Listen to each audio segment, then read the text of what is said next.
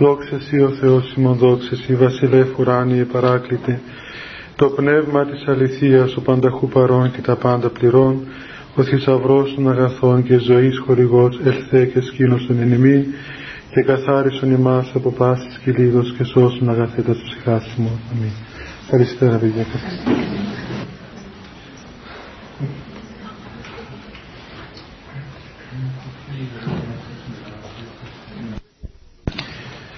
Απόψε παιδιά έχουμε μια ιδιαίτερη ευλογία από το Θεό και τη μεγάλη χαρά να έχουμε μαζί μας δύο αδερφούς μας, δύο μοναχούς, ιερομονάχους από την Ελλάδα.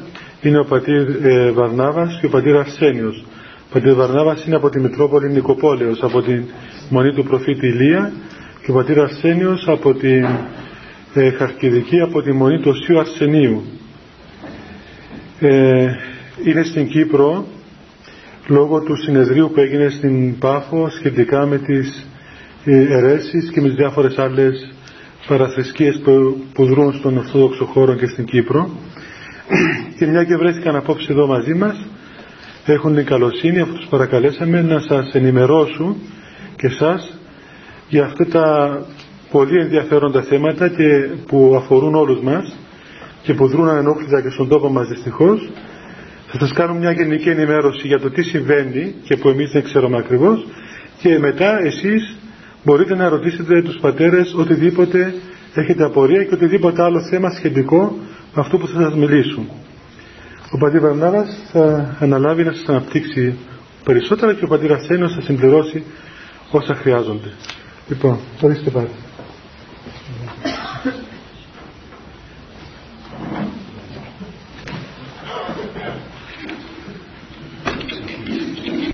Δύσκολο να, να μιλήσω σε μια έτσι τόσο ευλογημένη σύναξη αδελφών και ιδιαίτερα νέων παιδιών. Για μας είναι μια έκπληξη αυτό το φαινόμενο και αυτή η συγκέντρωση ε, και θα έλεγα σαν πρώτη κουβέντα ότι σας ζηλεύομαι γιατί έχετε την ευλογία να έχετε έναν άνθρωπο του Θεού κοντά σας και να μαζεύεστε για να μαθαίνετε αυτό που λέμε στο τραγουδάκι του κρυφού σχολείου του Θεού τα γράμματα. Μαζί με τα άλλα γράμματα που μαθαίνετε δίπλα στα, στα άλλα κτίρια να μαθαίνετε και του Θεού τα γράμματα. Γιατί ο Ορθόδοξος Χριστιανός μέχρι να πεθάνει είναι πάντοτε μαθητής. Ε, γι' αυτό λοιπόν δοξάζω το Θεό για την ευλογία. Πρώτα απ' όλα που βρεθήκαμε φέτος εγώ τουλάχιστον για πρώτη φορά στην Κύπρο αν και το όνομά μου είναι Βαρνάβας. Και ε, και για την ευλογία που μας έδωσε ο πατήρ Αθανάσιος σήμερα να κουβεντιάσουμε μαζί και του είχα πει προηγουμένως που ήρθαμε με τον πατέρα Αρσένιο να εσάς να ακούσουμε γιατί αυτό έχει μεγαλύτερη σημασία και όχι να σας λέμε εμείς μονόλογο.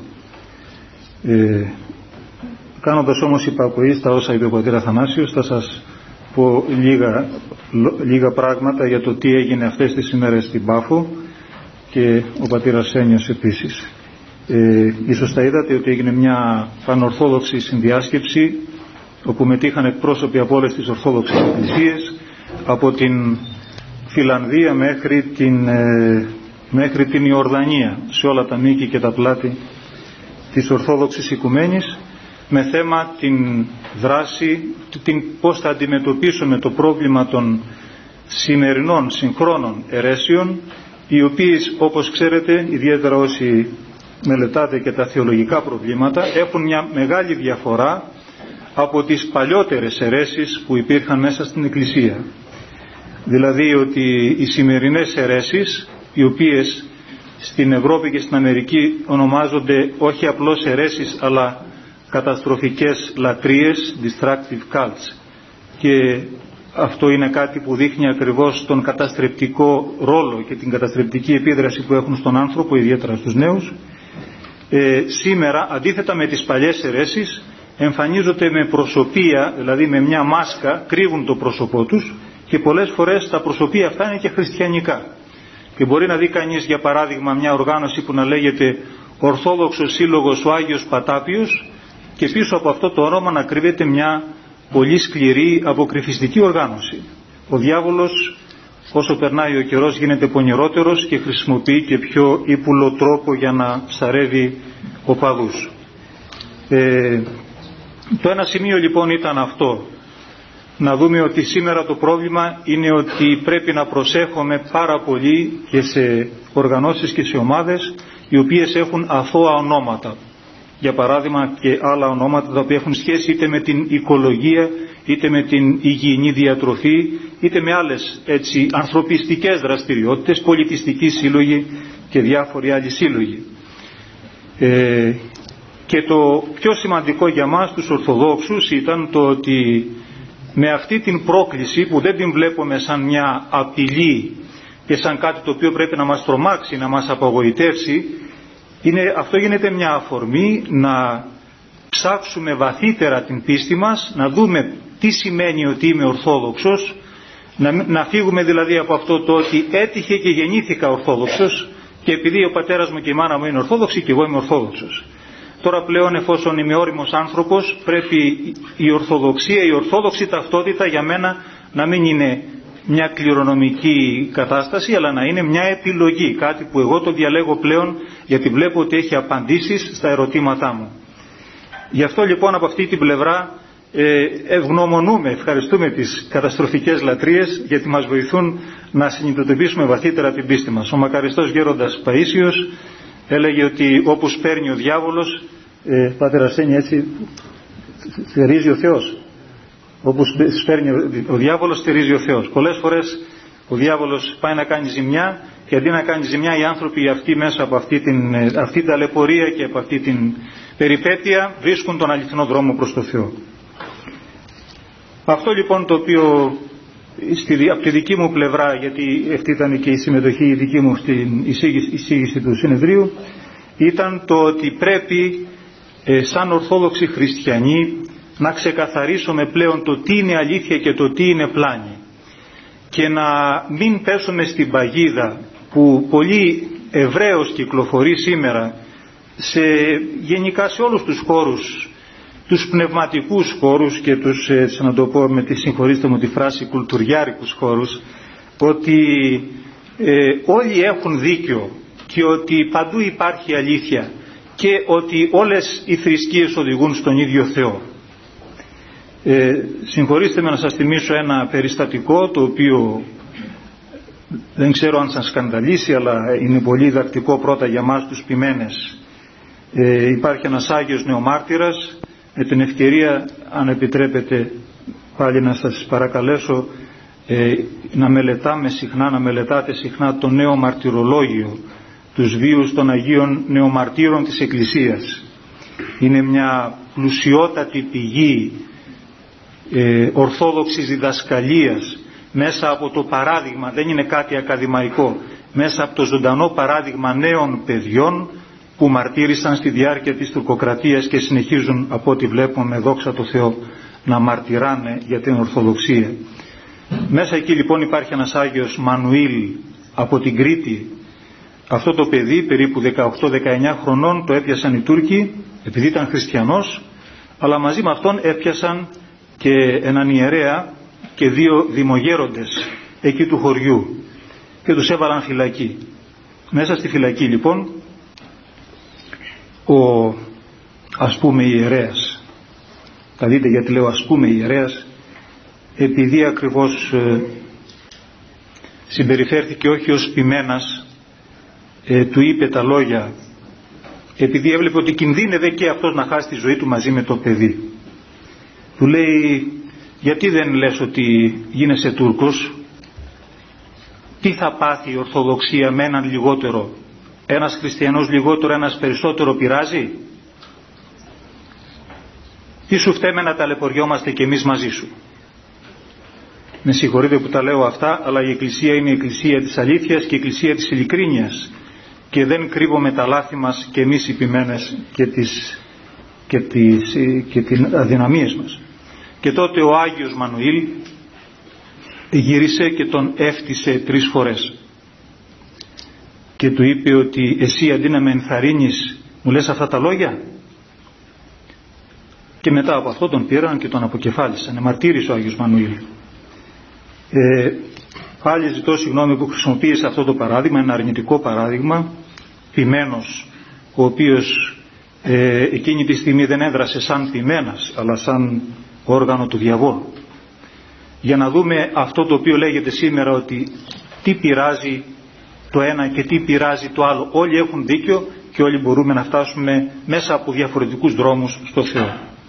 Αυτό λοιπόν συζητήθηκε και σε αυτό εμβαθύναμε και στο συνέδριο ότι πρέπει πλέον να ξεκαθαρίσουμε το τι ακριβώς σημαίνει ότι είμαι Ορθόδοξος και ότι δεν μπορεί να λειτουργεί, να υπάρχει σε εμάς τους Ορθοδόξους αυτή η έννοια της ανεκτικότητας, η κακή έννοια της ανεκτικότητας. Όχι ότι δεν αγκαλιάζουμε όλους και δεν ε, αγαπάμε όλους, αλλά η κακή έννοια της ανεκτικότητας με την έννοια ότι να πούμε ότι και στους άλλους ότι και αυτά που πιστεύετε εσείς είναι σωστά και αυτά είναι αλήθεια. Πολύ σωστά είναι και αυτά έχετε δίκιο. Και μου έκανε μεγάλη εντύπωση διαβάζοντας ένα βιβλίο του, τον ξέρετε βέβαια όλοι, τον Στυλοβάτη του άθεου υπαρξισμού, τον Ζαν Πολ Σάρτρ, τον Γάλλο αυτό φιλόσοφο, ο οποίος ήταν άθεος βέβαια και μέσα στα βιβλία του είναι γεμάτα από το δηλητήριο της μαχητικής αθείας και ο οποίος Σάρτρ παρόλο που ήταν άθεος και παρόλο που λέει ότι έμεινε άθεος επειδή χώρισαν οι γονείς του, εν περιπτώσει, και ήταν με τον παππού του και τη γιαγιά του και ο παππούς του και η γιαγιά του ήταν τελείως αδιάφοροι για την εκκλησία, για τη θρησκεία και λέει αυτό ήταν η αιτία που έμεινε άθεος αλλά παρακάτω λέει κάτι πολύ σημαντικό.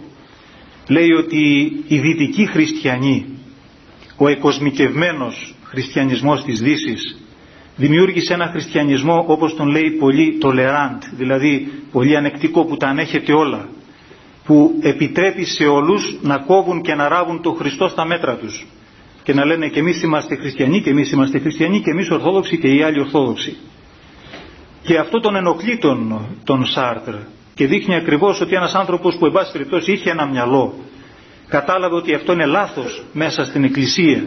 Το να λέμε ότι δεν πειράζει όλες οι δασκαλίες είναι το ίδιο και ότι πρέπει να υπάρχει μια σαφής οριοθέτηση ένα ξεκάθαρο περίγραμμα που να, το, που να δείχνει του τι είναι ορθόδοξη πίστη και τι δεν είναι τι είναι αλήθεια και τι δεν είναι έχουμε τη μεγάλη ευλογία μέσα στην εκκλησία μας. Για μας η αλήθεια να μην είναι μια ιδέα να μην είναι μια, ε, μια θεωρία κάτι το, ένα ιδεολογικό κατασκεύασμα μια ιδεολειψία. Αλλά για μας αλήθεια είναι πρόσωπο. Ο ίδιος ο Χριστός είπε ότι εγώ είμαι η αλήθεια επομένως ο άνθρωπος που ψάχνει για την αλήθεια για μας ουσιαστικά πρέπει να ψάχνει για ένα πρόσωπο να γνωρίσει ένα πρόσωπο. Ένα συγκεκριμένο πρόσωπο το οποίο είναι ιστορικά έχει μπει μέσα στην ιστορία μας. Έζησε εν τόπο και εν χρόνο. Δεν είναι κάτι άπιαστο δηλαδή. Το είδαμε το πρόσωπο, μιλήσαμε μαζί του ήρθε, μπήκε στα σπίτια μας έφαγε μαζί μας τον ψηλάφισαν οι Άγιοι Απόστολοι, είναι κάτι χειροπιαστό δηλαδή. Επομένως για μας η αλήθεια, αν το πω έτσι λιγάκι ε, με μια υπερβολή, είναι κάτι υλικό, με την ας πούμε αφηρημένη έννοια του υλικού, κάτι χειροπιαστό. Και όταν μεταλαμβάνουμε μέσα στη Θεία Λειτουργία και παίρνουμε σώμα και αίμα Χριστού, μετά αυτό λέμε. Είδομεν το φως του αληθινών, ελάβουμε πνεύμα επουράνιο.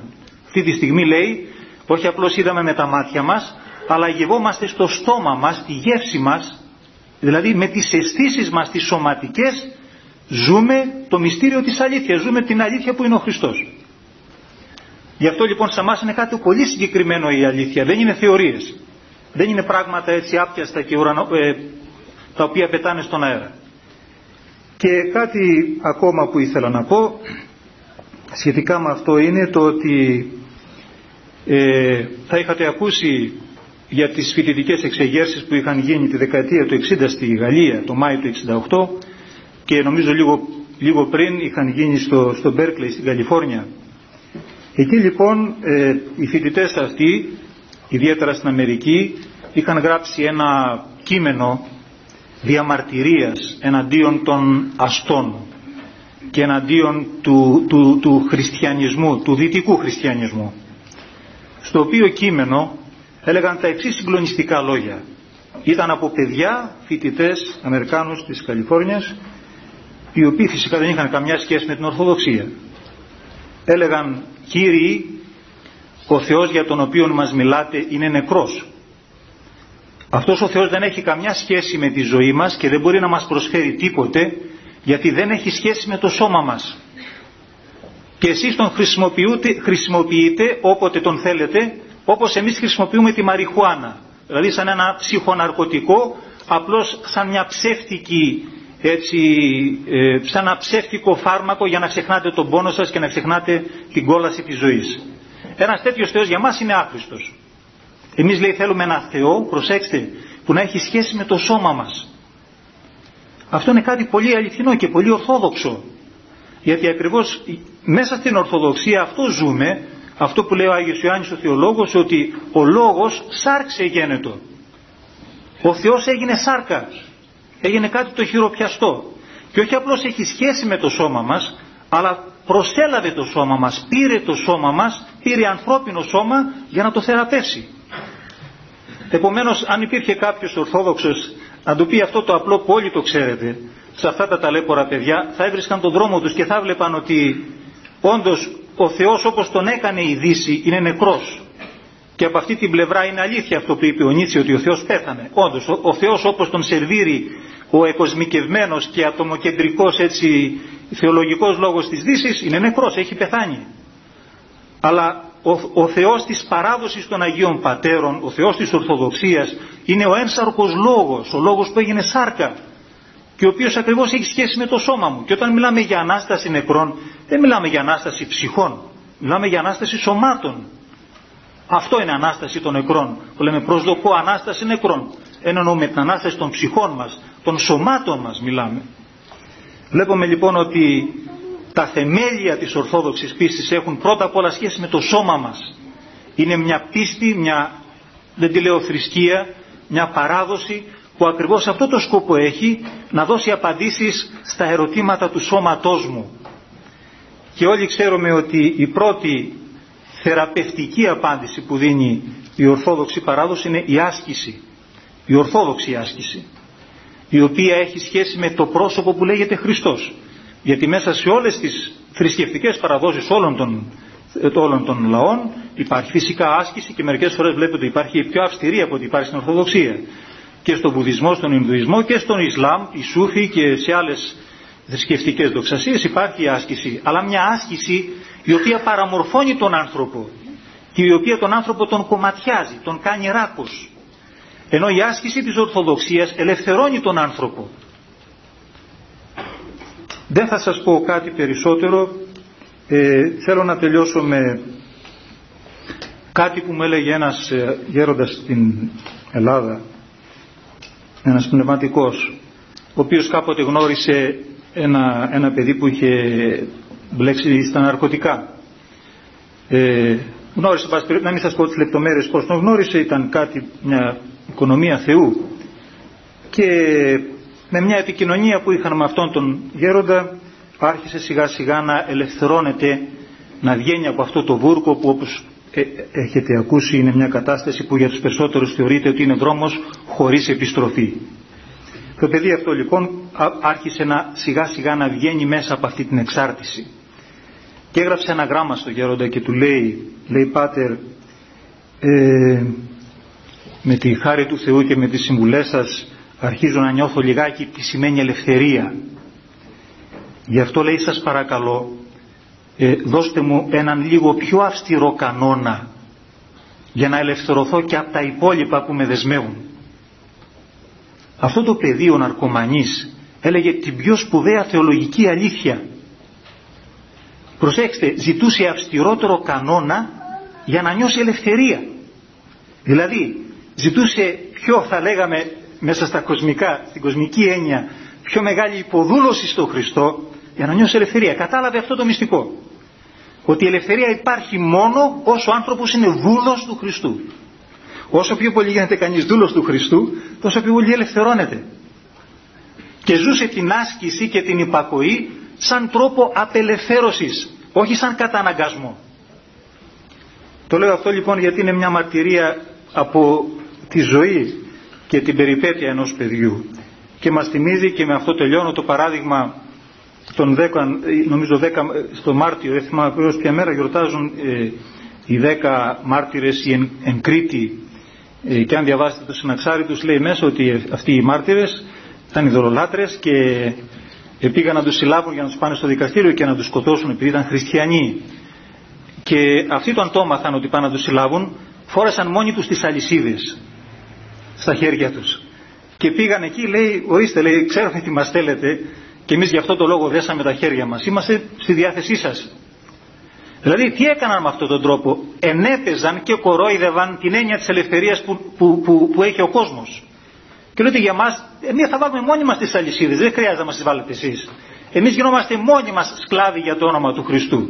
Αλλά αυτό για μας είναι μεγαλύτερη ελευθερία. Βάλτε μας και στη φυλακή σκοτώστε μας αυτό για μας είναι η, η, η πραγμάτωση της πραγματικής, η, της αληθινής ελευθερίας. Ε, αυτά ήταν σε πολύ έτσι συνοπτικό πλαίσιο μερικά που μας έδωσαν αφορμή να συζητήσουμε το συνέδριο αυτό το οποίο έγινε στην Πάφο και είχαμε αυτή τη, τη μεγάλη ευλογία αλλά ε, δεν πρέπει να, να πω περισσότερα και να σας κουράσω διότι ο, ο πατήρας Ένιος είχε μια, ε, ο οποίος έχει πολλά χρόνια εργαστεί στο έργο αυτό, στο αντιρρετικό έργο της Εκκλησίας. Ε, είχε μια πολύ ενδιαφέρουσα εισήγηση για το τρόπο που δρούν αυτές οι ομάδες και τις μεθοδεύσεις που χρησιμοποιούν για να παγιδεύσουν τα, τα θύματά τους. Και επιτρέψτε μου να το πω ο πατήρας Ένιος μπορεί να θυμώσει που θα το πω ε, ε, για αυτή του την δραστηριότητα ε, η οποία είναι πάρα πολύ καρποφόρα στην Ελλάδα και τώρα και στην Κύπρο ο πατήρας Ένιος έχει μπει και στη μαύρη λίστα αυτών των οργανώσεων και έχουν ετοιμάσει και φάκελο εις βάρος του. Ε, λοιπόν να του δώσουμε το λόγο ο οποίος έχει, έχει πιο καλύτερη εμπειρία με αυτά τα πράγματα και για να μας ενημερώσει για αυτά τα προβλήματα. Ευχαριστώ πολύ.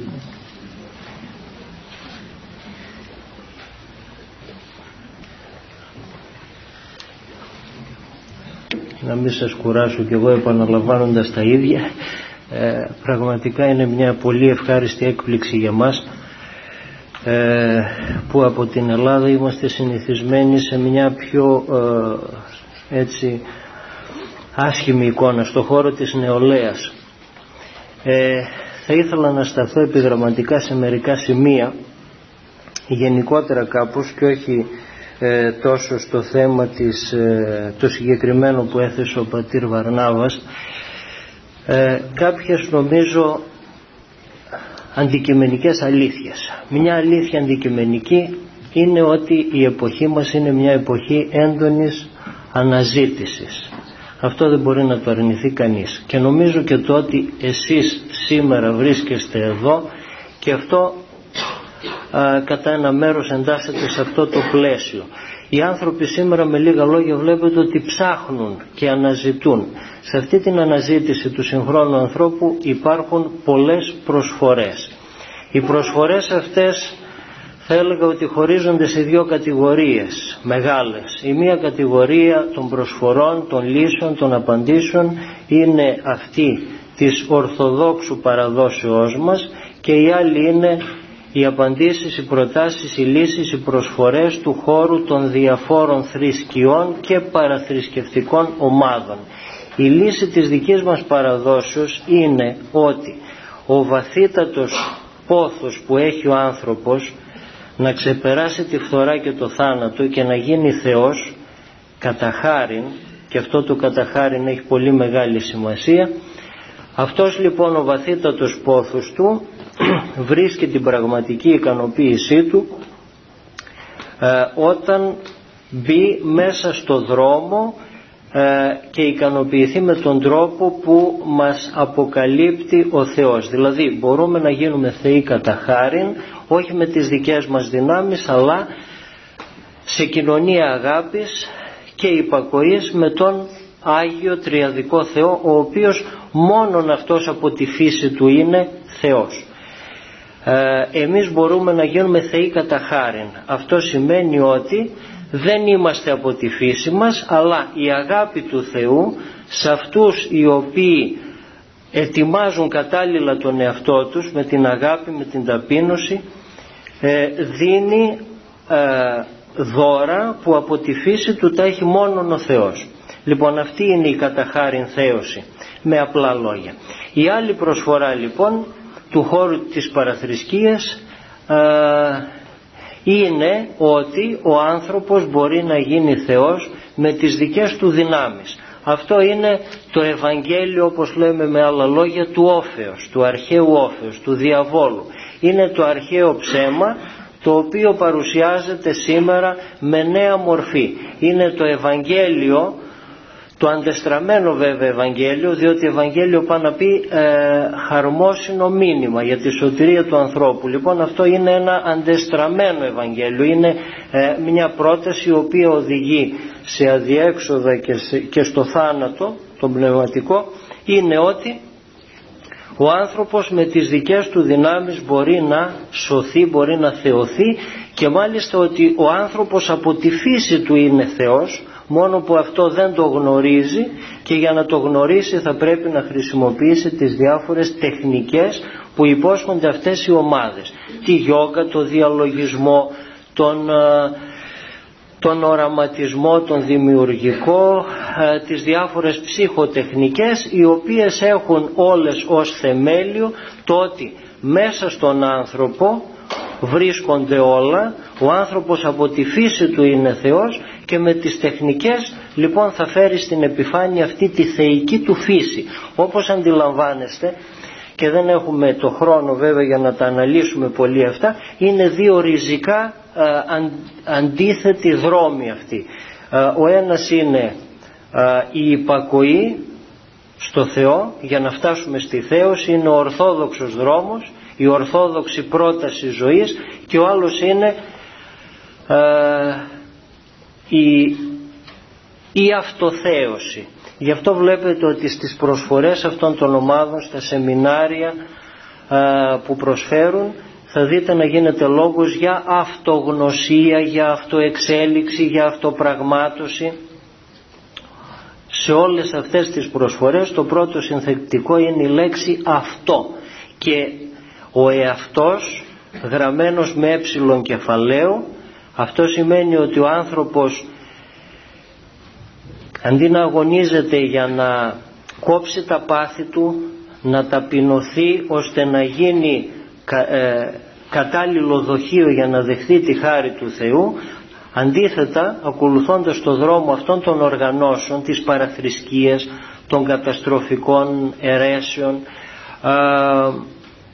κολακεύει τον εαυτό του και όχι απλώς τον κολακεύει τον εαυτό του και τα πάθη του και τις αδυναμίες του τα νομιμοποιεί αλλά ε, αυτοειδωλοποιείται. Ε, θεωρεί τον εαυτό του ότι ο ίδιος ο εαυτός του είναι Θεός. Χαρακτηριστικά λέγει κάποιος από τους ε, κήρυκες της λεγόμενης νέας εποχής του υδροχώου αυτής της νέας εποχής του υδροχώου δεν ξέρω στην Κύπρο πόσο διαδεδομένη είναι η προπαγάνδα και τα μηνύματα της νέας εποχής πιστεύω ότι και εδώ θα είναι διότι το φαινόμενο είναι παγκόσμιο. Αλλά στην Ελλάδα είναι έντονο αυτό. Λοιπόν το μήνυμα το βασικό της νέας εποχής είναι αυτό ακριβώς το αντεστραμμένο Ευαγγέλιο, το Ευαγγέλιο του Όφεως, δηλαδή η αυτοθέωση, η αυτοσωτηρία, η αυτοπραγμάτωση. Με τις δικές του μόνο δυνάμεις ο άνθρωπος ότι μπορεί να σωθεί, δεν του χρειάζεται τίποτε άλλο. Ένας λοιπόν από τους κήρυκες αυτής της λεγόμενης νέας εποχής του υδροχώου και λέω της λεγόμενης διότι στην πραγματικότητα δεν είναι κάτι το πραγματικά καινούριο. Το πραγματικά καινούριο είναι η καινή κτήση του Χριστού. Το ότι γινόμαστε καινούργιοι άνθρωποι με τη χάρη του Θεού μεταμορφωνόμαστε. Ε, λοιπόν αυτή δεν είναι νέα εποχή στην πραγματικότητα αλλά είναι η επανάληψη του αρχαίου ψέματος, του διαβόλου με νέα μορφή. Αυτό ακριβώς το οποίο είπε ο διάβολος στον Αδάμ και στην Εύα στον Παράδεισο ότι μπορείτε με τις δικές σας δυνάμεις να γίνετε θεοί ότι ο Θεός σας είπε ψέματα αυτό ακριβώς επαναλαμβάνει και η λεγόμενη νέα εποχή σήμερα και αυτό οδηγεί τους ανθρώπους βέβαια σε φοβερά διέξοδα και είναι ε, η ίδια συνταγή η παλιά η οποία, ε, στην οποία κάνοντας υπακοή ο Αδάμ και η Εύα ε, οδήγησαν σε αυτή τη μεγάλη περιπέτεια την ανθρωπότητα στο δρόμο δηλαδή της αυτονομίας της αυτονομίας. Ε, λέει λοιπόν κάποιος από αυτούς τους κήρυκες της νέας εποχής ότι η παλαιά θρησκεία έλεγε ότι άθεος είναι αυτός που δεν πιστεύει στο Θεό. Η καινούργια θρησκεία λέγει ότι άθεος είναι αυτός που δεν πιστεύει στον εαυτό του. Αυτό λίγο αν το αναλύσουμε, άθεος είναι αυτός ο οποίος δεν πιστεύει στον εαυτό του, πάει να πει ότι αυτός ο εαυτός που τον γράφουν με ε κεφαλαίο είναι από τη φύση του Θεός. Όποιος δεν πιστεύει λοιπόν σε αυτή τη θεϊκή φύση του ανθρώπου, όχι στο ότι ο, ο άνθρωπος είναι πλασμένος για να γίνει Θεός, είναι Θεός και κελευσμένος που λένε οι πατέρες, είμαστε όλοι προσκαλεσμένοι για να γίνουμε θεοί κατά χάριν. Αυτό λέγει η Ορθόδοξη παράδοσή μας. Οι προσφορές της παραθρησκείας δεν λένε αυτό το πράγμα, λένε ότι από τη φύση του άνθρωπος, από μόνος του είναι Θεός. Δεν υπάρχει κανένας Θεός έξω από τον άνθρωπο. Και αυτό το, το δρόμο της αυτονομίας του ανθρώπου και της διαρρήξεως των σχέσεών του με το Θεό ε, τον τραβάει μέχρι τα άκρα ο νεοσατανισμός ο οποίος διατυπώνει το εξής δόγμα κάνε ό,τι θέλεις αυτός είναι όλος ο νόμος οπότε ε, απολυτοποιείται το ανθρώπινο θέλημα. Το θέλημα. Όχι, όχι να υποτάξω το θέλημά μου στο θέλημα του Θεού που είναι ο στόχος του Ορθοδόξου Χριστιανού που αγωνίζεται για να βγάλει από μέσα του τα πάθη με τη βοήθεια του Θεού αλλά το θέλημα, τα πάθη ε, απολυτοποιούνται, θεοποιούνται θα έλεγε κανείς και έτσι οδηγείται κανείς σιγά σιγά σε μια δαιμονική κατάσταση εάν ακολουθήσει αυτόν τον δρόμο.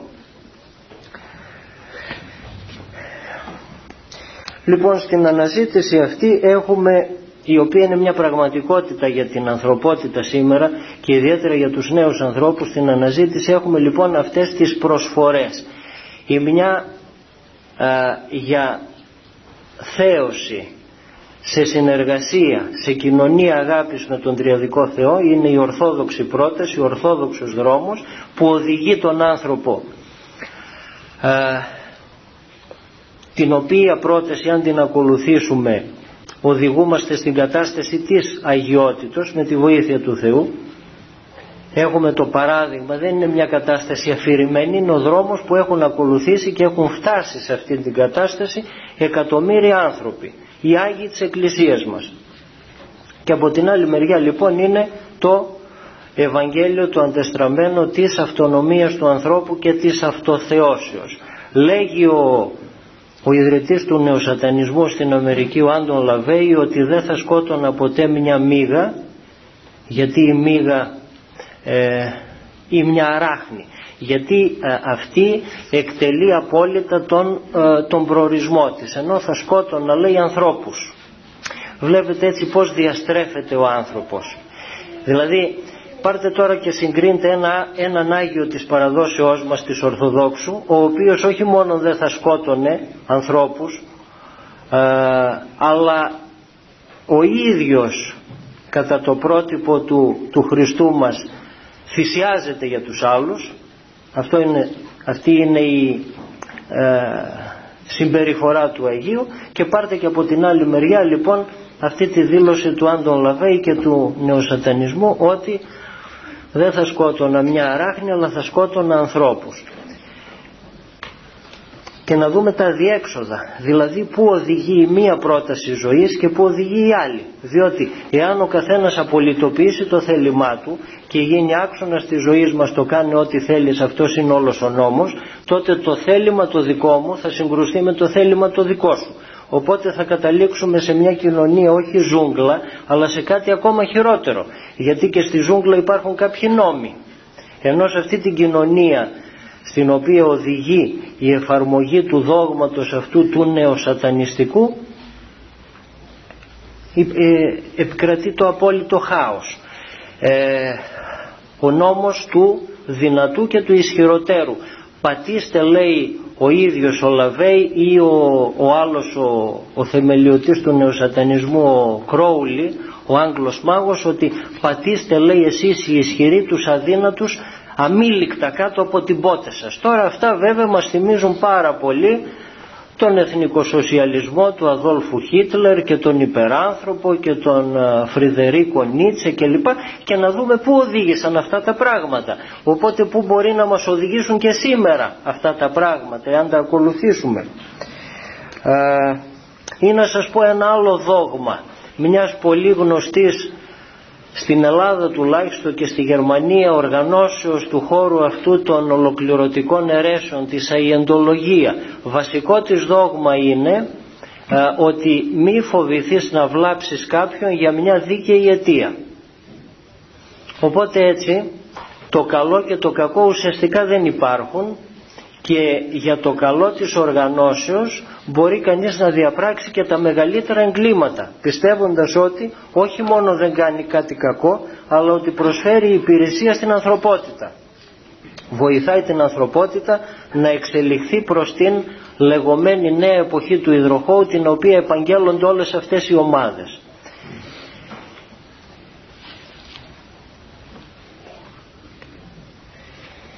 Η ίδια οργάνωση ε, έχει και ένα άλλο δόγμα. Λέγει ότι όποιος ασκεί κριτική στην οργάνωση είναι ναζιστής και εγκληματίας. Και αυτό έχει την εξής εξήγησή του να το πάμε έτσι με μια λογική μαθηματικής αποδείξεως. Όλες αυτές να σας πω δύο λόγια τώρα και για αυτές τις οργανώσεις τις ολοκληρωτικές αιρέσεις ή τις distractive cults που τις λένε ε, οι Αμερικανοί. Ε, έχουν μια ολοκληρωτική δομή. Υπάρχει στο κέντρο τους ένας αρχηγός ο οποίος παρουσιάζεται ως θεϊκός δάσκαλος. Και ως θεϊκός δάσκαλος βέβαια αξιώνει απόλυτη υποταγή από τους οπαδούς του για το καλό τους βέβαια πάντα. Οπότε αυτή η απόλυτη απέτηση του αρχηγού ε, οδηγεί σε μια ολοκληρωτική εξάρτηση τους οπαδούς θύματα.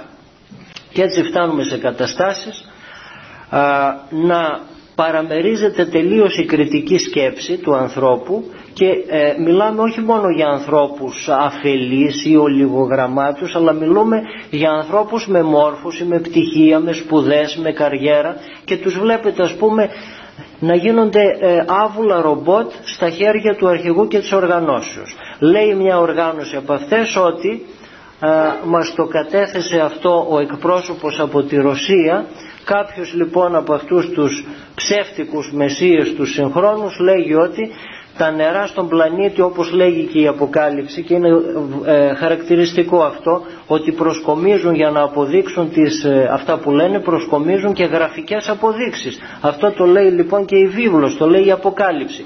Τα νερά λοιπόν έχουν μολυνθεί ο ίδιος δεν πίνει νερό αλλά τρέφεται αποκλειστικά με χυμούς. Αλλά επειδή αυτό δεν μπορεί να γίνει και για όλους τους οπαδούς του λέει ότι εσείς πίνετε νερό αλλά για να εξουδετερώσετε την βλαπτική επίδραση του νερού το οποίο έχει μολυνθεί κάθε πρωί θα πίνετε και τα ούρα σας. Αυτό δεν είναι μια διδασκαλία μόνο αυτής της ομάδος αλλά είναι και άλλων γκουρουιστικών οργανώσεων το να πίνει κανείς τα ούρα του κάθε πρωί. Οπότε για ένα λογικό άνθρωπο αυτό βέβαια είναι κάτι το εξωφρενικό. Αλλά όταν κανείς μπει στη διαδικασία της πλήσεως εγκεφάλου μέσα από καλομελετημένες τεχνικές οδηγείται ακριβώς στο να αποδεχθεί μια κατάσταση η οποία για μας φαίνεται εξωφρενική στο να την αποδεχθεί και μάλιστα να νομίζει ότι αυτό είναι για το καλό του. Έτσι φτάσαμε να έχουμε το 79 χίλιους ανθρώπους που αυτοκτόνησαν στη Γουιάννα ε, ε, υπακούοντας στην προσταγή που τους έδωσε ο αρχηγός τους ο, Τζι, ο Jim Jones. Χίλια άτομα αυτοκτόνησαν ομοδικά. Πέρσι είχαμε τις αυτοκτονίες ε, στην Ελβετία. Και πολλά άλλα τέτοια παραδείγματα που δείχνουν ότι υπάρχει πραγματικά ένα πρόβλημα, δεν είναι στη φαντασία της Εκκλησίας. Αυτό αλλά είναι μια πραγματική κατάσταση.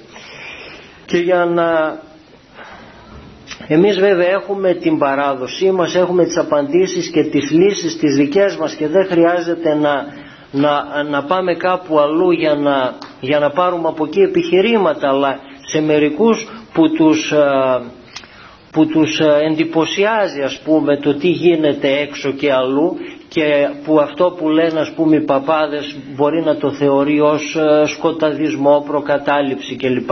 Λέω ότι πάνω σε αυτά τα θέματα υπάρχει ένα πλήθος αποφάσεων ε, της Ευρωπαϊκής Ενώσεως, του Ευρωκοινοβουλίου που βέβαια δεν βλέπει το θέμα από άποψη θρησκευτική αλλά το βλέπει από άποψη κοινωνική κυρίως από άποψη ατομικών δικαιωμάτων, ελευθεριών κλπ. Δηλαδή όταν ένας άνθρωπος προσιλητίζεται σε μια τέτοια επικίνδυνη οργάνωση η οποία κρύβει το πραγματικό της πρόσωπο οπότε έχουμε έναν αθέμητο προσιλητισμό διότι αν ήξερες που θα καταλήξεις δεν θα πήγαινες εκεί. Κρύβει λοιπόν το πραγματικό του πρόσωπο σου λέει ελάτε έχουμε ένα χορτοφαγικό γεύμα ή ελάτε έχουμε ξέρω εγώ να κάνετε γιόγκα για να φορμάρετε τη σιλουέτα σας ή για να σας φύγει το στρες από αυτούς τους έντονους ρυθμούς της συγχρόνου εποχής και δεν σου λέγει ότι η γιόγκα είναι ένα προστάδιο του Ινδουισμού που έχει άμεση συσχέτιση με μια θρησκευτική πίστη. Οπότε σιγά σιγά οδηγείται κανείς κάπου πράγμα το οποίο δεν ήταν στις προθέσεις του. Οπότε Βλέπουν λοιπόν το θέμα από την άποψη κυρίως αυτή. Δηλαδή πάρτε έναν άνθρωπο ο οποίος σπουδάζει ή ο οποίος έχει μια επιχείρηση και μπαίνοντας μέσα σε αυτά τα κανάλια ε, διότι το ιδανικό της γιόγκα και του διαλογισμού δεν είναι να δημιουργήσει ανθρώπους ε, ε, ελεύθερους αλλά να, να, ο στόχος της γιόγκα είναι είναι μια τέχνη και μια επιστήμη του θανάτου και όχι της ζωής. Μου έκανε εντύπωση, δεν ξέρω τι ώρα είναι, πόσο χρόνο έχουμε. Μου έκανε εντύπωση, είχα ακούσει πριν, είχα δει μάλλον μία ταινία, βιντεοτενία από ένα α, άστραμα, από ένα κοινόβιο Ινδουιστικό, ευχαριστώ, ε, στην Ελλάδα. Εκεί πέρα λοιπόν ήταν μια μάνα κάποιας ηλικίας της οποίας ε, οι δύο γη ήταν επίσης σε αυτό το κοινόβιο και ο ένας ε, έδινε μια συνέντευξη μικρή ε, είπε κάποια πράγματα ο άλλος ζούσε σε μια κατάσταση φυτού δεν επικοινωνούσε με το περιβάλλον. Εκεί οδηγεί τους ανθρώπους η γιόγκα και ο διαλογισμός. Και σε αυτό το γεγονός είναι η πιο έντιμοι από τους γκουρού, τους Ινδούς είναι ε, πώς να το πούμε ε, το λένε, το ομολογούν αυτό το πράγμα. Δηλαδή λένε ότι κοιτάξτε αν θέλετε να πάτε για γυμναστική βρείτε ένα γυμναστήριο. Στη γιόγκα να έρθετε αν θέλετε είναι μια πνευματική α, φιλοσοφία. Είναι μια, λοιπόν είναι η τέχνη του θανάτου. Του θανάτου. Λοιπόν και η μάνα αυτή ε, εκαυχάτο για τον άλλο το γιο της ο οποίος ήταν στην κατάσταση του φυτού. Δεν επικοινωνούσε με το περιβάλλον. Αυτή η κατάσταση για τη μάνα όπως και για αυτούς που έχουν μπει στο πνεύμα αυτών των οργανώσεων είναι μια κατάσταση πολύ υψηλή. Η γιόγκα ξέρετε ξεκίνησε ως η τέχνη για να πεθαίνουν ανώδυνα οι ηλικιωμένοι Ινδοί επειδή ούτε υπήρχε ούτε και υπάρχει και δεν έχει νόημα να υπάρχει αν δεχθεί κανείς τις θεωρίες του κάρμα και της μετασαρκώσεως ούτε κοινωνική πρόνοια ούτε, ούτε τίποτα άλλο. Λοιπόν απεσύροντο αυτοί για να πεθάνουν και μέσα σε αυτά τα πλαίσια αναπτύχθηκε και η γιόγκα η οποία είναι μια τέχνη του θανάτου. Λοιπόν το να οδηγηθεί κανείς τώρα σε μια τέτοια κατάσταση ανθρώπου φυτού έχει αποτελέσματα, έχει ε, συνέπειες στη ζωή του την καθημερινή. Ε, πάνε σπουδές, πάει η επιχείρηση. Βλέπετε οι δεσμοί μέσα στην οικογένεια ε, υφίστανται ισχυρό πλήγμα διότι η οργάνωση για να μεταβάλει τον, τον οπαδό να τον οδηγήσει σε απόλυτη εξάρτηση προσπαθεί να κόψει τους δεσμούς του με το οικογενειακό περιβάλλον και ιδιαίτερα με τη μάνα. Οπότε και οι οικογένειες διαλύονται και η κοινωνία υφίσταται μια μεγάλη αναστάτωση. Γι' αυτό το λόγο βλέπετε δυτικές επιχειρήσεις, βιομηχανίες και άλλες επιχειρήσεις ορίζουν ειδικούς για θέματα τέτοιων καταστροφικών λατριών. Δεν τους ενδιαφέρει το θέμα της σωτηρίας ή της απολίας της ψυχής αυτό που, που τους ενδιαφέρει είναι ότι εμπλεκόμενος κανείς σε μια τέτοια ολοκληρωτική καταστροφική λατρεία, αίρεση όπως θέλετε πείτε το ε, πέφτει η παραγωγικότητά του οπότε ζημιώνεται η επιχείρηση και γι' αυτό λοιπόν βάζουν ειδικούς στα θέματα αυτά ώστε να πληροφορούν, να παρακολουθούν τους υπαλλήλους της εταιρείας κλπ. Βέβαια εμάς ως Εκκλησία δεν μας ενδιαφέρει πρωτίστως αυτό το πράγμα. Βέβαια μας ενδιαφέρει διότι εκτός από μέλη της Ορθοδόξου Εκκλησίας είμαστε και πολίτες αυτού του κράτους. Αλλά ως Εκκλησία βέβαια μας ενδιαφέρει το ότι χάνονται ψυχές ακολουθώντας αυτό το ψεύτικο Ευαγγέλιο, αυτό το αντεστραμμένο Ευαγγέλιο της παραθρησκείας, δηλαδή το δρόμο της ανθρώπινης αυτονομίας και της αυτοθεώσεως, ότι ο άνθρωπος είναι από τη φύση του Θεός. Διότι όλες οι, όλες αυτές οι προσφορές εκεί πάνω βασίζονται. Δηλαδή ε, η, η αντίληψη που έχουν για το Θεό, για τον άνθρωπο και για τον κόσμο, οι ανατολικές θρησκείες και ο αποκρυφισμός είναι στον αντίποδα της δικής μας της Ορθοδόξου αντιλήψεως. Για μας ο Θεός είναι πρόσωπο, είναι αγάπη, είναι κοινωνία προσώπων. Ο άνθρωπος επίσης είναι πρόσωπο. Για αυτούς ούτε ο Θεός είναι πρόσωπο, είναι μια απρόσωπη ενέργεια, μια δύναμη, μια συμπαντική ενέργεια ούτε και ο άνθρωπος είναι πρόσωπο. Ο άνθρωπος είναι λέει σαν μια σταγόνα που ο σκοπός της είναι να διαλυθεί μέσα στον ωκεανό. Έχουμε την αντίληψη αυτή την, των ανατολικών θρησκειών. Και όλα αυτά βέβαια μέσα στο, στις αντιλήψεις περί του κάρμα και περί της μετενσαρκώσεως κλπ. Ε, οπότε υπάρχει μια ριζικά διαφορετική αντίληψη και αυτά πρέπει να τα έχουμε ξεκαθαρισμένα στο μυαλό μας διότι το κύριο χαρακτηριστικό της εποχής μας είναι η μεγάλη σύγχυση που επικρατεί. Αυτό το οποίο είπε και ο πατήρ Βαρνάβας. Δόγμα της νέας εποχής, του υδροχώου, της λεγόμενης, ε, της οποίας νέας εποχής όλες αυτές οι οργανώσεις ε, οι αποκρυφιστικές, οι γκουρουιστικές ε, των ανατολικών θρησκειών με τους γκουρού ε, αυτές οι ομάδες που καλλιεργούν τον υπνοτισμό εξωσωματικές εμπειρίες πίστης στην αστρολογία ότι τα άστρα καθορίζουν τη ζωή μας κλπ. Όλες αυτές οι οργανώσεις είναι θα έλεγε κανείς σαν ψηφίδες αυτού του μοσαϊκού που είναι η κίνηση της νέας εποχής του υδροχώου. Ε, Οπότε θα πρέπει να τα έχουμε στο μυαλό μας ξεκαθαρισμένα τα πράγματα διότι ακριβώς η σύγχυση είναι ε, αυτό το στοιχείο το οποίο περισσότερο από όλα τα άλλα καλλιεργούν. Σου λέει δεν, ε, δεν υπάρχει μόνο μια αλήθεια. Όποιος πιστεύει κάτι τέτοιο είναι φανατικός. Υπάρχουν πολλές αλήθειες, υπάρχουν πολλοί δρόμοι που οδηγούν στον ίδιο σκοπό. Όλες οι θρησκείες είναι το ίδιο. Διάλεξε ποια σου ταιριάζει ανάλογα με την πολιτιστική σου παράδοση, ανάλογα με τα προσωπικά σου γούστα, αλλά όλες όποια και να διαλέξεις πάλι στον ίδιο σκοπό θα οδηγηθείς. Αυτό βέβαια είναι μια δαιμονική απάτη, διότι ο ίδιος ο Χριστός τι λέγει στο Ευαγγέλιο; Λέγει ότι εγώ είμαι η οδός και η αλήθεια και η ζωή. Δηλαδή εγώ είμαι ο δρόμος. Δεν λέει ότι υπάρχουν πολλοί δρόμοι. Λοιπόν, να έχουμε τα πράγματα ξεκαθαρισμένα στο μυαλό μας. Ε,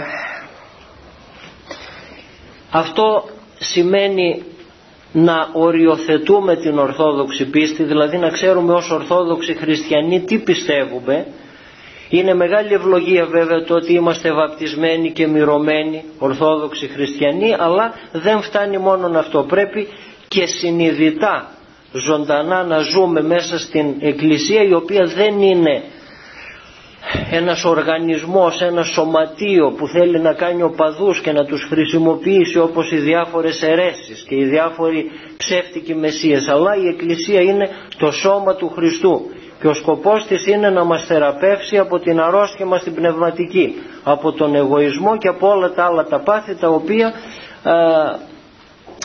ε, ε, βλασταίνουν από αυτή τη ρίζα του εγωισμού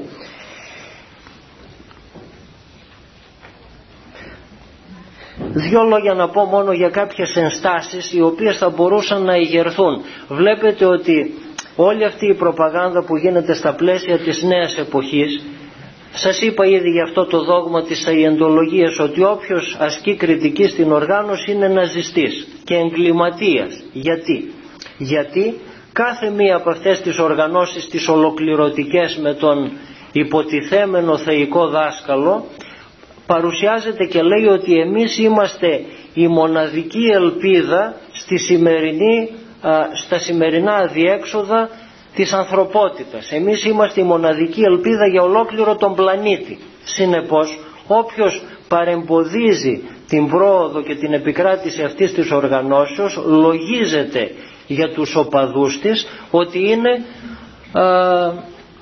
εμποδίζει την εξέλιξη της ανθρωπότητος προς αυτήν την διαφημιζόμενη χρυσή εποχή τη νέα εποχή του υδροχώου κλπ. Αυτό το μεγάλο ψέμα. Συνεπώς αφού παρεμποδίζει αυτή την εξέλιξη της ανθρωπότητας είναι ένας εγκληματίας κατά της ανθρωπότητας.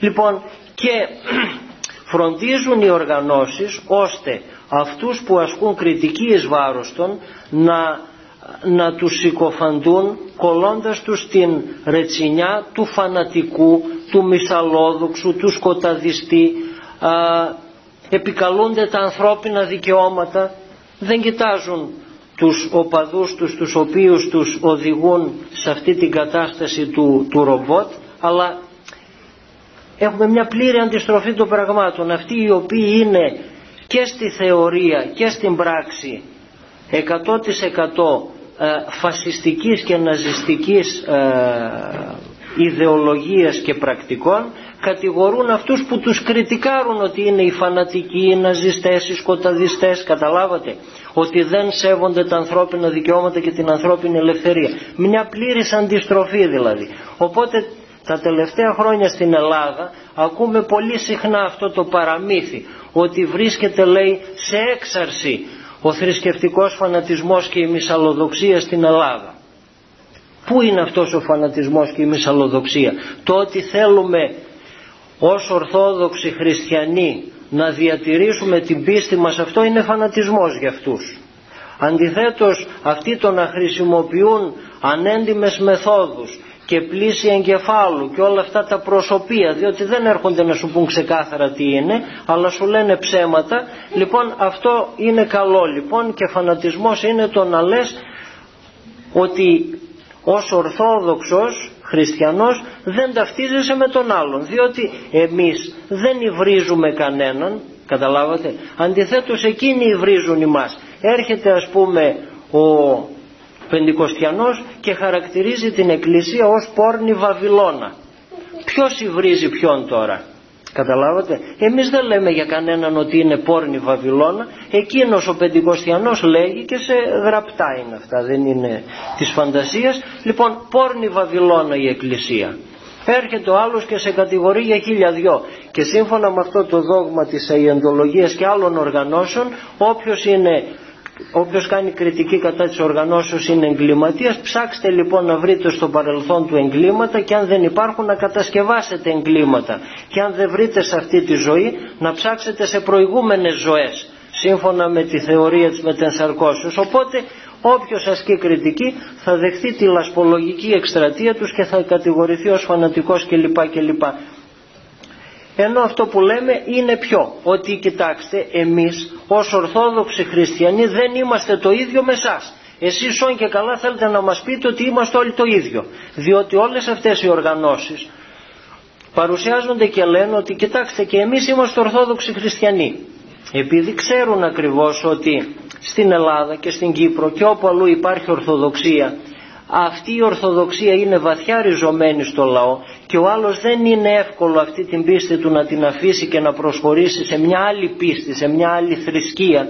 Λοιπόν γι' αυτό το λόγο δεν συγκρούονται ευθέως με την Εκκλησία σε αυτή τη φάση τώρα την ιστορική που διανύουμε αλλά θέλουν από μέσα να διαβρώσουν την Εκκλησία, να διαβρώσουν και να αλλοιώσουν το Ορθόδοξο φρόνημα και λένε ότι και εμείς είμαστε χριστιανοί. Μα πώς είναι δυνατόν τώρα να είστε οπαδοί ενός γκουρού να πιστεύετε στην αστρολογία, στον υπνοτισμό, στη μετενσάρκωση, να κάνετε γιόγκα και διαλογισμό και συγχρόνως να είστε και χριστιανοί. Εμείς λέμε ότι αυτά τα πράγματα δεν συμβιβάζονται μεταξύ τους. Ότι είμαστε άλλο πράγμα εμείς και άλλο πράγμα εσείς. Αυτό λοιπόν χαρακτηρίζεται από αυτούς ως φανατισμός, μυσαλλοδοξία και όλα αυτά. Λοιπόν βλέπει κανείς πού είναι η αλήθεια και πού είναι το ψέμα. Ε, η ώρα βλέπω ότι πέρασε να με, να με συγχωρείτε ε, που έκανα κατάχρηση της, ε, της ε, υπομονής σας. Εάν υπάρχουν ερωτήσεις να τις ακούσουμε.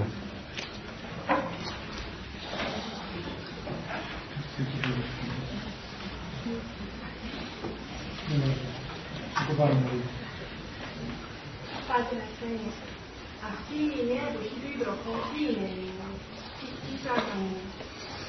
αυτή η νέα εποχή του υδροχώου, η λεγόμενη νέα εποχή του υδροχώου είναι μία κίνηση η οποία έχει την αφετηρία της αρκετά στο παρελθόν. Εάν δείτε το δολάριο, το μονοδόλαρο, το χάρτινο, έχει μια πυραμίδα. Επάνω έχει αυτό το, το τρίτο μάτι του, του αποκρυφισμού και από κάτω λέει Novus Ordos Eclorum και έχει και μια χρονολογία 1789.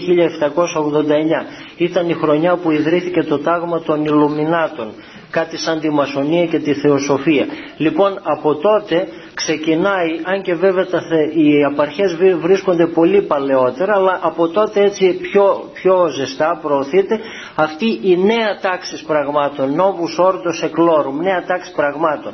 Συνεπώς αυτό που ακούσαμε πριν από μερικά χρόνια να λέει ο πρόεδρος Μπούς και να το επαναλαμβάνουν και διάφοροι και στις πρόσφατες εκλογές στην Ελλάδα τα μηνύματα της νέας εποχής και όχι μόνο τα μηνύματα αλλά και οι λέξεις νέα εποχή ήταν το κατεξοχήν προεκλογικό σύνθημα κυρίως του κόμματος που κέρδισε τις εκλογές. Λοιπόν, συνεπώς αυτή η νέα τάξη πραγμάτων δεν είναι κάτι το νέο αλλά είναι το παλαιό σχέδιο των μυστικών εταιριών των Ιλουμινάτων, των Θεοσοφιστών, των Μασόνων κλπ. Αυτό το σχέδιο προωθούνταν στα παρασκήνια και η λέξη σχέδιο είναι ακριβώς η λέξη που οι ίδιοι χρησιμοποιούν και μάλιστα το ονομάζουν θεϊκό σχέδιο. Τώρα το τι είδους θεϊκό σχέδιο είναι κρίνεται από το ότι αυτόν τον οποίο αυτοί περιμένουν ως Μεσσία και Χριστό της νέας εποχής ε, σύμφωνα με τα δικά μας τα κριτήρια θα είναι όχι ο Χριστός αλλά ο Αντίχριστος.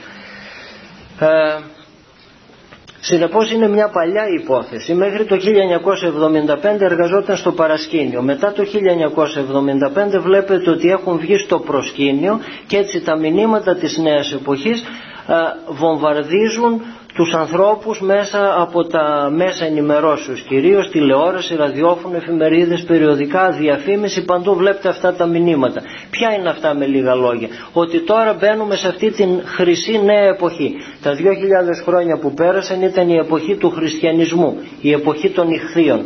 Τώρα μπαίνουμε στην εποχή του υδροχώου. Ο χριστιανισμός ανήκει στο μπαίνει πλέον στο περιθώριο. Ε, και μόνο από αυτό βέβαια καταλαβαίνει κανείς ότι η κίνηση αυτή είναι ριζικότατα αντίχρηστη. Διότι όταν λέγει ότι ο χριστιανισμός πλέον πέρασε αυτό το λέγανε και οι Beatles σε ένα τραγούδι τους ότι ο, εμείς είμαστε μάλιστα πιο διάσημοι από τον Ιησού Χριστό και ότι ο χριστιανισμός θα ζαρώσει, θα χαθεί, είναι τα ίδια μηνύματα. Λοιπόν, μετά το 75 και όσο προχωρούν τα χρόνια, βέβαια κατακλυζόμαστε με αυτά. Μπαίνουμε λοιπόν σε μια νέα εποχή, χρυσή εποχή για την ανθρωπότητα, οι άνθρωποι θα αναπτύξουν όλες τους τις δυνάμεις και μάλιστα αυτές τις απόκριφες δυνάμεις που έχουν μέσα τους, δήθεν, ότι περιμένουμε σε αυτή τη νέα εποχή έναν Μεσσία, ένα δάσκαλο, έναν Αβατάρ, έναν Μετρέγια, ο οποίος θα οδηγήσει την ανθρωπότητα, θα τη βγάλει από τα διέξοδα. Βέβαια τα διέξοδα αυτοί οι ίδιοι τα δημιουργούν και μετά υπόσχονται πονηρά ότι θα βγάλουν την ανθρωπότητα από τα διέξοδα. Και βλέπετε και ότι χρησιμοποιούνται λέξεις με διαφορετικό περιεχόμενο και με αντίστροφο περιεχόμενο αυτό που χρησιμοποιούμε, που τις χρησιμοποιούμε εμείς και έτσι επιτείνεται η σύγχυση. Διότι ακούει κανείς για Χριστό και νομίζω ότι και αυτοί πιστεύουν στο Χριστό όταν όμως αυτοί μιλούν για Χριστό εννοούν ε, κάτι το ριζικός ε, διάφορον από αυτό που εννοούμε εμείς. Για μας ο Χριστός είναι πρόσωπο μοναδικό και ανεπανάληπτο. Γεννήθηκε, σταυρώθηκε, αναστήθηκε. Για αυτούς ο Χριστός, ο Ιησούς Χριστός είναι ένας από τους δασκάλους, ένας από τους μύστες, δίπλα σε πολλούς άλλους. Αλλά κυρίως ο Χριστός είναι μια κατάσταση μέσα στον άνθρωπο. Η χριστική κατάσταση που λένε το χρήμε γιώτα. Λοιπόν και ότι κάθε άνθρωπος είναι από τη φύση του Χριστός, είναι από τη φύση του Θεός. Λοιπόν οι στόχοι βέβαια είναι τρεις. Μια νέα τάξη πραγμάτων που βλέπουμε να προωθείται στον κόσμο ιδιαίτερα μετά την κατάρρευση του υπαρκτού σοσιαλισμού, μια παγκόσμια θρησκεία η οποία θα προκύψει από αυτό το ανακάτεμα και τη συνένωση των θρησκειών σε πρώτη φάση και σε δεύτερη φάση θα είναι μια ξεκάθαρη λατρεία του σατανά, μια παγκόσμια κυβέρνηση με επικεφαλής σε έναν παγκόσμιο κυβερνήτη, αυτόν τον, τον αναμενόμενο από αυτούς Μεσσία, Μετρέγια κλπ. Και τα βασικά μηνύματα που περνούν, αν προσέξετε, είναι σεξ, βία και μαγεία. Κατακλυζόμαστε από αυτό το τρίπτυχο. Ε, βία, έχουμε φτάσει σε τέτοιο σημείο. Εδώ βλέπω στην Κύπρο ότι τα πράγματα χωρίς να θέλω να σας κολακεύσω είναι πολύ πιο ήρεμα ίσως και πολύ πιο ανθρώπινα. Λοιπόν δεν ξέρω. Εάν τα ωρεοποιώ. Λοιπόν έχουμε φτάσει. Ο άλλος να είναι τόσο, τόσο τα νεύρα τεντωμένα ε, που να τον αγγίξεις ας πούμε και να τόσο επιθετικός ο άνθρωπος ε, χωρίς κανένα κριτήριο. Δηλαδή το θέλημα, η βία, η δύναμη ε, και η απόκριφη γνώση αυτά είναι βασικά, βασικές προσφορές της παραθρησκείας. Και ιδιαίτερα του νεοσατανισμού δύναμη και γνώση και θέλημα α, απολυτοποιημένο. Το σεξ χωρίς κριτήρια, χωρίς φραγμούς, χωρίς τίποτε. Βλέπετε και με τη διαφήμιση και με όλα αυτά τι γίνεται. Κατακλείζεται πραγματικά κανείς και μαγεία. Και τι εννοώ μαγεία.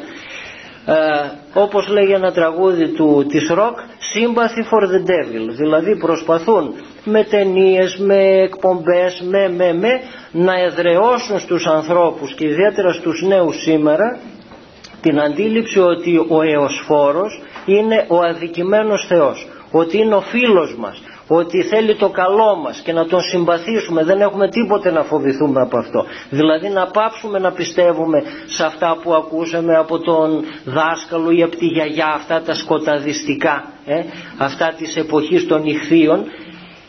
Να τα, να τα διώξουμε αυτά και να δούμε τον διάβολο τον εωσφόρο. Είναι ο Θεός ε, ο αδικημένος τον οποίο όμως ανήκει το μέλλον. Τώρα η νέα εποχή που έρχεται οπότε ε, να περάσουμε σε αυτήν την εωσφορική μοίηση που λένε οι, ε, οι κήρυκες της νέας εποχής η οποία είναι λέει η πόρτα μέσα από την οποία πρέπει να περάσει η ανθρωπότητα για να οδηγηθεί σε αυτή την περιοχή του φωτός. Δηλαδή με το να, με το να γίνεις σατανιστής οδηγείσαι στην περιοχή του φωτός. Βλέπετε πως αντιστρέφονται τα πράγματα. Να μην μακρηγορήσω άλλο. Ναι, κάτι υπάρχει και γραπτό νομίζω ε, ορίστε, ναι. ναι. Υπάρχουν ορισμένοι που αποκαλούν την Καθολική Εκκλησία, Καθολική Εκκλησία, άλλοι δεν αποκαλούν λατρεία του Πάπα, άλλοι δεν αποκαλούν κάτι άλλο. Τι είναι δηλαδή ε, όσον αφορά την Εκκλησία Κοιτάξτε, βασικό, ε, βασική μέρημνα της προπαγάνδας της λεγόμενης νέας εποχής είναι να πείσει τους ανθρώπους ότι όλα είναι το ίδιο, ότι όλες οι θρησκείες είναι το ίδιο, ότι δεν έχουμε εμείς οι Ορθόδοξοι καμιά διαφορά ούτε με τους παπικούς ούτε με τους προτεστάντες και όσοι λένε το αντίθετο είναι φανατικοί και σκοταδιστές και όλα αυτά. βέβαια εάν δει κανείς τα πράγματα προκατάληπτα ε, θα δει ότι στο δυτικό χριστιανισμό το Ευαγγέλιο ε, έχει υποστεί μια ριζική αλλίωση και διαστρέβλωση. Δηλαδή στο κέντρο της ζωής του ανθρώπου έχει μπει ο άνθρωπος του οποίου εικόνα είναι ο Πάπας και έχει φύγει από τη θέση ο Χριστός. Δηλαδή στη θέση του Θεανθρώπου έχει μπει ο άνθρωπος ο οποίος οπότε όλα αυτά τα φαινόμενα τα οποία ακολούθησαν στη Δύση και ο Προτεσταντισμός και ο Αθεισμός είναι η καρπή αυτού του αυτής της, ε, αφού, αυτού του δέντρου, του πονηρού δέντρου το οποίο καλλιεργήθηκε. Ε, και βέβαια είναι μεγάλο το θέμα αυτό. Δεν έχει κανείς για να δει το πόσο πολύ διαφέρουμε και το ότι δεν είμαστε το ίδιο πράγμα δεν έχει παρά να, να δει μια εικόνα αναγεννησιακή να δει μια μαντόνα της αναγεννήσεως μια Παναγία που κρατάει τον Χριστό ο οποίος παρουσιάζεται ως ένας στρουμπουλό βρέφος και να δει από την άλλη μεριά και μια ορθόδοξη εικόνα παραδοσιακή. Εκεί θα δει αυτό που λέει ο Κόντογλου ότι το, το, το γραφικό ότι το εκ της σαρκός σάρξ εστί και το εκ του πνεύματος πνεύμα εστί. Βλέπει κανείς εκεί πού οδηγεί τον άνθρωπο η Ορθοδοξία; Ε, στην αγιότητα και πού οδηγεί τον άνθρωπο είναι ένα ατομοκεντρικό σύστημα ο άνθρωπος. Απολυτοποιείται, εξυψώνεται και αυτό βέβαια στον παπισμό έχουμε έναν πάπα και μετά στον προτεσταντισμό ο κάθε προτεστάντης ε, είναι δυνάμει ένας μικρός πάπας. Οπότε έχουμε εκεί πέρα άπειρους μικρούς πάπες. Ε,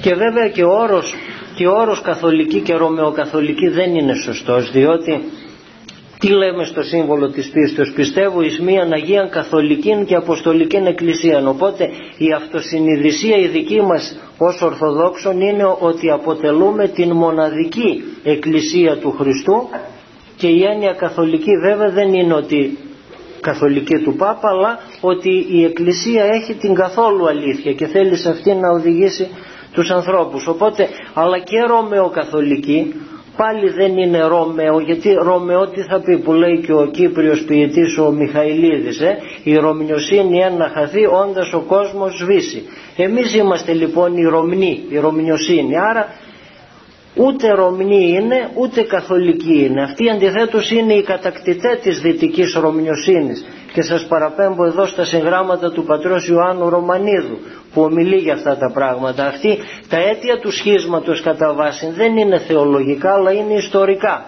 Δηλαδή οι τεύτονες οι Φράγκοι κατάκτη, ε, υποδούλωσαν τη δυτική ρωμαϊκή αυτοκρατορία, τη δυτική ρωμιοσύνη την υποδούλωσαν και μέσα στα πλαίσια ε, αυτά, δηλαδή εξυπηρετώντας τους στόχους των τους ε, πολιτικο-στρατιωτικούς ε, καλλιέργησαν και, την, και το μίσος κατά των Ανατολικών Ρωμαίων κατηγορώντας τους ως ε, ερετικούς κόντρα ερώρες γρεκόρμ κατά των ε, πλανών των Γρεκών. Τους άλλαξαν και το, και το όνομα ενώ στη δική μας την παράδοση και στις αραβικές τις πηγές είμαστε Ρωμνοί Ρουμ Μιλέτ. Αυτοί μας βάφτισαν Γρεκούς ή μας βάφτισαν μετά Βυζαντινούς. Ποιοι είναι αυτοί οι ανύπαρκτοι Βυζαντινοί; Λοιπόν, αλλά δεν είναι το θέμα μας αυτό. Οπότε θέλω να πω ότι και ο ίδιος ο όρος Ρώμαιο Καθολική είναι, μας οδηγεί σε λάθος κατεύθυνση. Πάντως πρέπει να βγούμε από αυτή τη σύγχυση που, που καλλιεργεί η νέα εποχή ότι όλα είναι το ίδιο.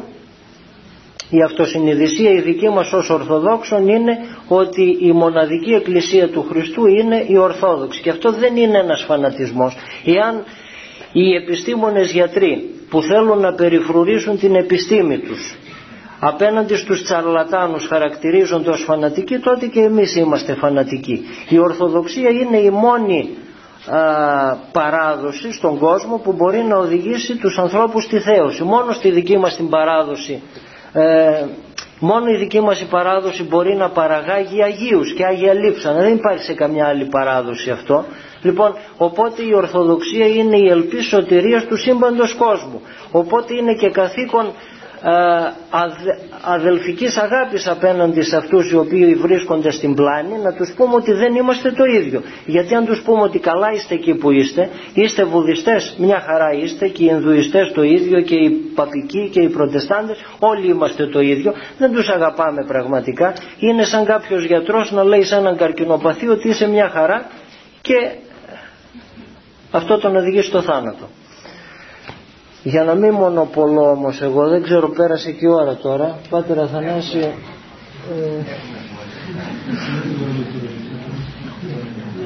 λοιπόν, ευχόμεθα ο Θεός να μας φωτίζει όλους, να μας δίνει καλή φώτιση που έλεγε και ο μακαριστός ο γέρον Παΐσιος για να γνωρίσουμε σε βάθος και να ζήσουμε αυτόν το θησαυρό της παραδόσεώς μας και να μην παρασυρθούμε από τις σύγχρονες σιρήνες οι οποίες υπόσχονται στους ανθρώπους εύκολους παραδείσους αλλά ψεύτικους.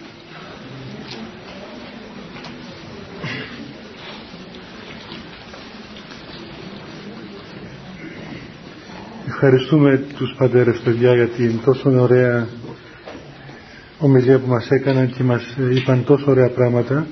Ωραία βέβαια για να τα ακούμε αλλά δεν είναι καθόλου ευχάριστα και ωραία στην πραγματικότητα. Όμως είναι αναγκαία και είναι αναγκαία για εσάς ιδιαίτερα, για όλους μας αλλά και για εσάς διότι είστε νέα παιδιά και βρίσκεστε σε ποικιλία ρευμάτων ιδίως εδώ στον χώρο αυτού του πανεπιστημίου και αυτό καλά είναι κανείς έστω και έτσι ακροθυγός να τα ακούει και να προσέχει και να εξετάζει κάθε φορά που βρίσκονται διάφορες προκλήσεις μπροστά του αγνώστου προελεύσεως. Να κάνουμε προσευχή και να φύγουμε και τις ερωτήσεις την άλλη φορά. Πιστέ το φως του αληθινών του φωτίζουν και αγιάζουν πάντα άνθρωπο ερχόμενο στον κόσμο. Σημειωθεί το εφημάς το φως του προσώπου σου, είναι αυτό ψώμεθα φως στο πρόσωπο και κατεύθυνον τα διαβήματα ημών προς εργασία των εντολών σου, πρεσβείες της Παναχράντου σου Μητρός και πάντως σου των Αγίων Αμήν. Διευχών των Αγίων Πατέρων ημών, Κύριε Ιησού Χριστέ ο Θεός ημών ελέησον ημάς Αμήν. Καληνύχτα παιδιά, καλό βράδυ.